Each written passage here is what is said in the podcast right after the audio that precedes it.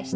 Drodzy fani aktorki, która nagrywając poprzedni odcinek była tak podjarana, że będzie o jedzonku, że z tych emocji zapomniała zamontować do mikrofonu popa. Pop filtra, czyli takiej siateczki na okrągłej ramce, która tłumi wszystkie wybuchowe spółgłoski. To jest taki element mikrofonu, bardzo potrzebny przy dubbingu albo lektorce. No więc ostatni odcinek pełen był wybuchów moich P, B i tak dalej, także nie róbcie tego w domu. Dziś będzie temat, o który zagadał mnie niedawno jeden ze słuchaczy, że go to bardzo ciekawi, no więc proszę bardzo. Odcinek o nieodłącznym elemencie życia aktora, czyli o delegacjach. Tak, bo służbowe wyjazdy to nie tylko domena mugoli pracujących w dużych korporacjach. My, aktorzy, również często wyjeżdżamy służbowo. Swoją drogą, często też wyjeżdżamy prywatnie. Ale po co i przed czym dokładnie uciekamy, to już jest materiał na zupełnie inny odcinek. I już widzę te tytuły na pudelku. Znowu uciekła na Zanzibar. Dlaczego znanej aktorce trudno wytrzymać w tym kraju? Chociaż to by był akurat prosty nagłówek, zły na pudelka, no bo mało klikalny. W końcu wszyscy znamy odpowiedź. No więc delegacje. Przede wszystkim w branży nie mówi się, że wyjeżdża się w delegacje. Wyjeżdża się na spektakl albo na zdjęcia.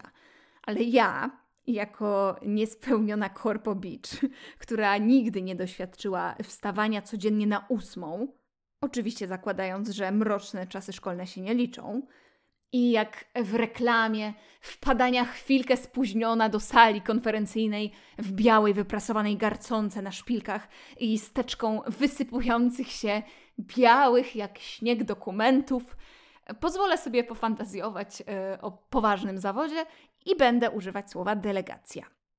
A swoją drogą w mojej fantazji koniecznie posiadam mnóstwo białych jak śnieg dokumentów. I myślę, że to może być jakaś tęsknota zawodowa aktorów, bo nasze dokumenty to głównie scenariusze, nad którymi pracujemy miesiącami, które cały czas te same nosimy i międlimy na każdą próbę, uczymy się ich w domu, na ławce w parku, jedząc na nich spaghetti. No więc zawsze ostatecznie wyglądają jak psu z gardła wyjęte. No ale do tematu. Wyjeżdżamy w delegację najczęściej z dwóch powodów. Po pierwsze, żeby grać spektakle w innych miastach. Jak się poszczęści, to i w innych państwach.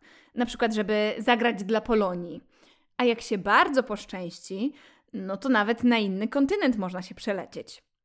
Yy, yy, I wiem to na pewno, bo yy, kolega ma znajomego yy, i ten znajomy ma koleżankę yy, i ta koleżanka yy, to raz zaleciała nawet do Ameryki zagrać dla yy, tamtejszych naszych, nie? No także to jest potwierdzone info.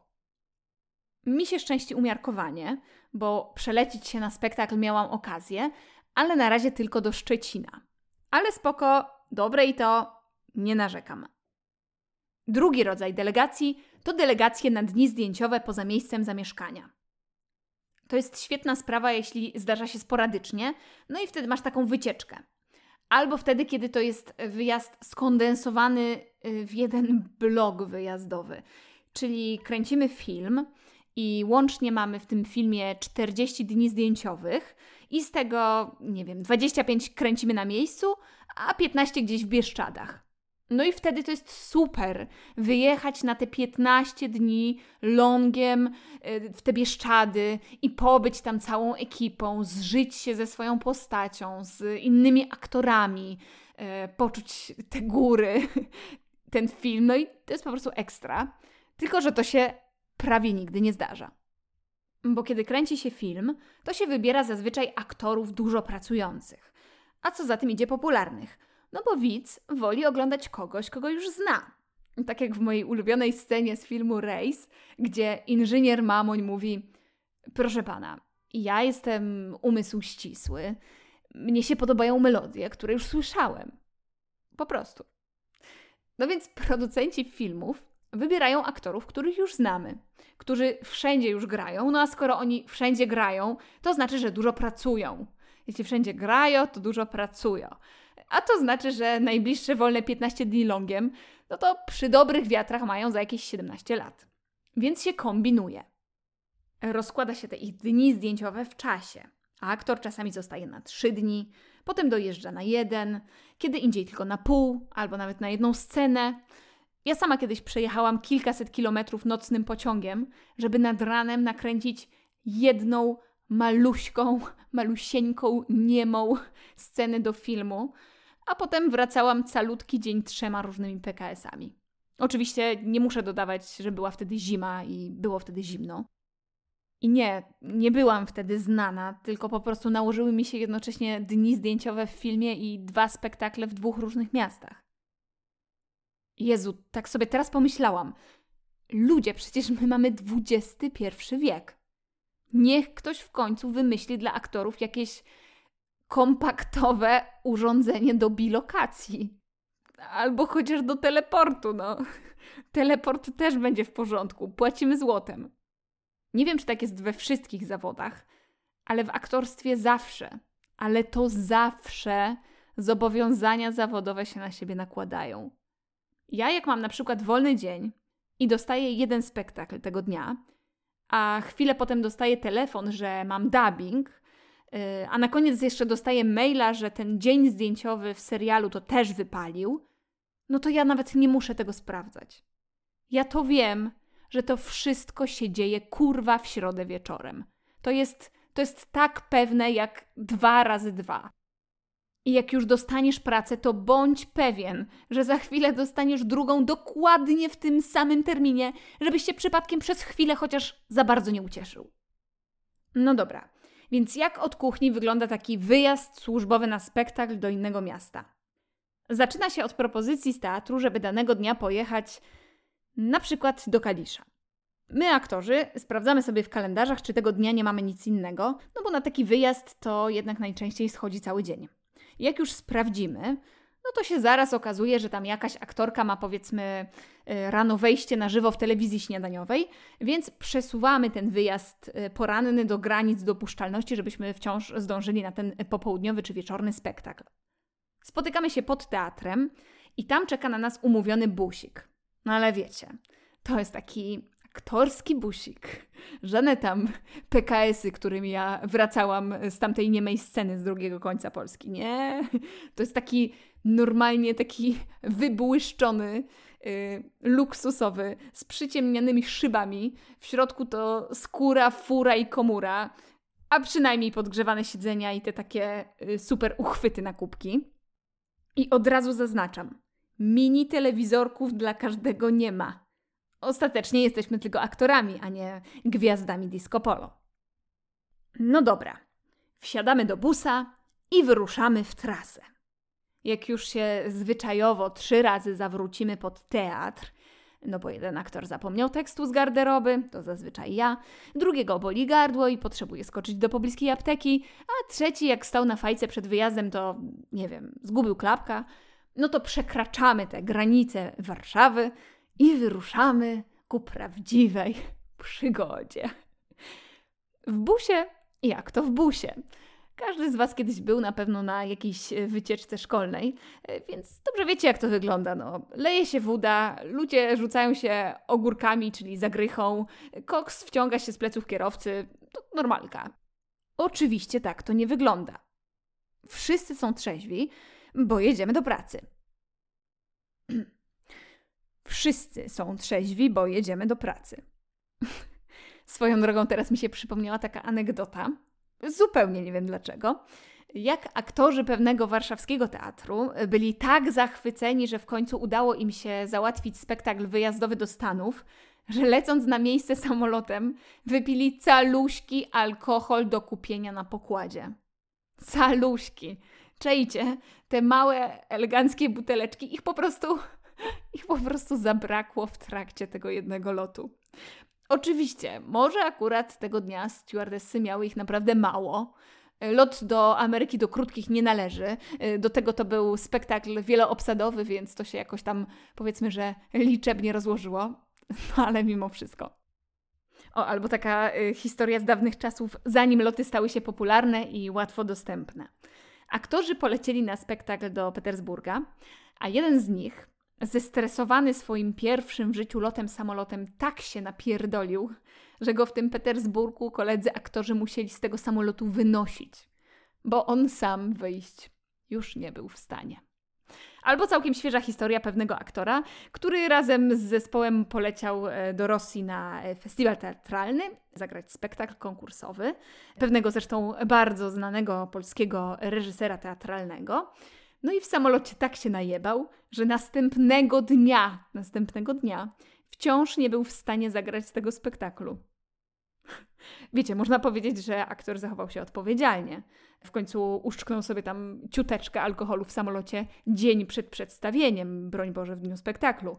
No ale widocznie rosyjskie powietrze, jakieś takie inne, nie pozwoliło mu wytrzeźwieć do wieczornego spektaklu następnego dnia. No to jest, wiecie, to złośliwość losu po prostu. Ale czasami takie historie z wesołego transportu kończą się, no nie wesoło. W środowisku postrachem i przestrogą jest historia aktora, który tak się doprawiał alkoholowo w trasie, że na miejscu nie był w stanie zagrać swojej roli. No i przedstawienie się nie odbyło. Aktor musiał ze swojej kieszeni pokryć koszty odwołania spektaklu. A możecie mi wierzyć, to nie są małe koszty.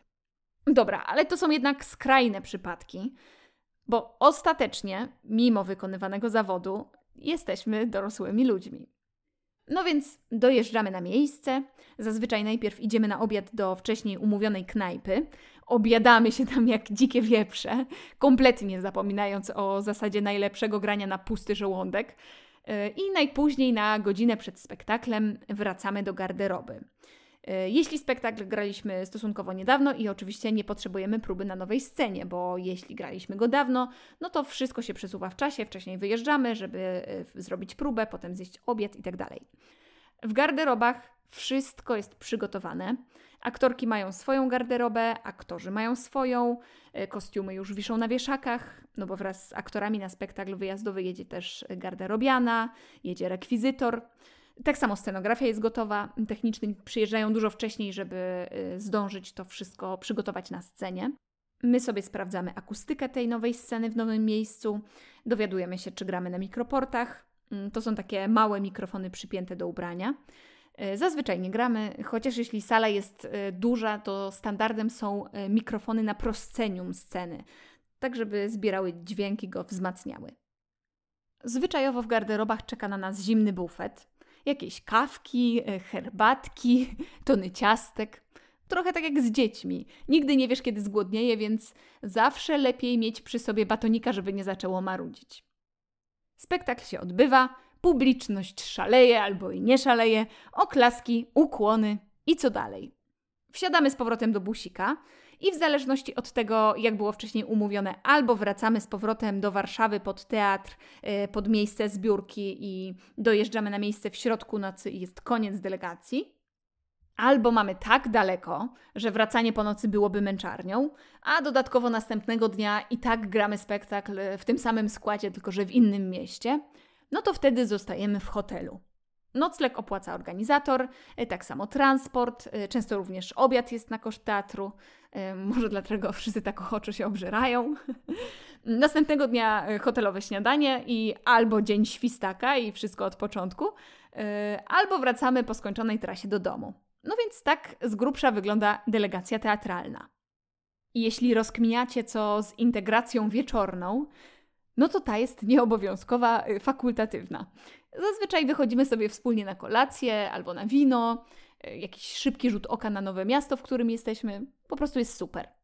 Oczywiście ten rodzaj organizacji jest praktykowany przy spektaklach wyjazdowych z teatru macierzystego.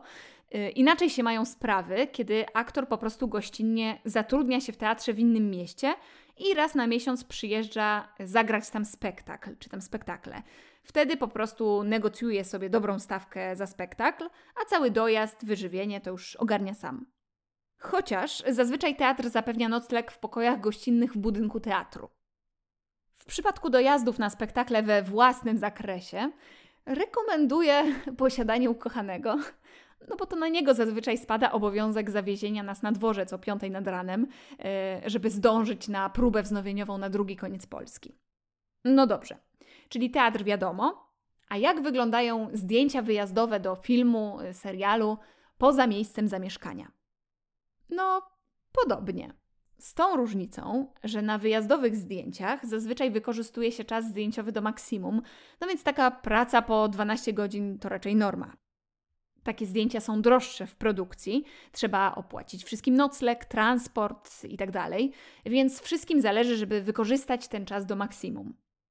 Zazwyczaj mieszka się w hotelu, w jakimś pensjonacie, coś co tam akurat jest w okolicy. Tutaj bliskość od planu zdjęciowego ma największe znaczenie.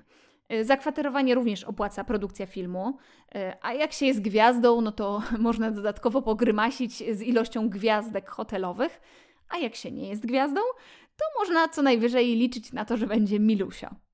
I często jest milusio. Nie mogę złego słowa powiedzieć. Jedyne, czego nie ma w zawodzie aktora, to wyjazdów integracyjnych.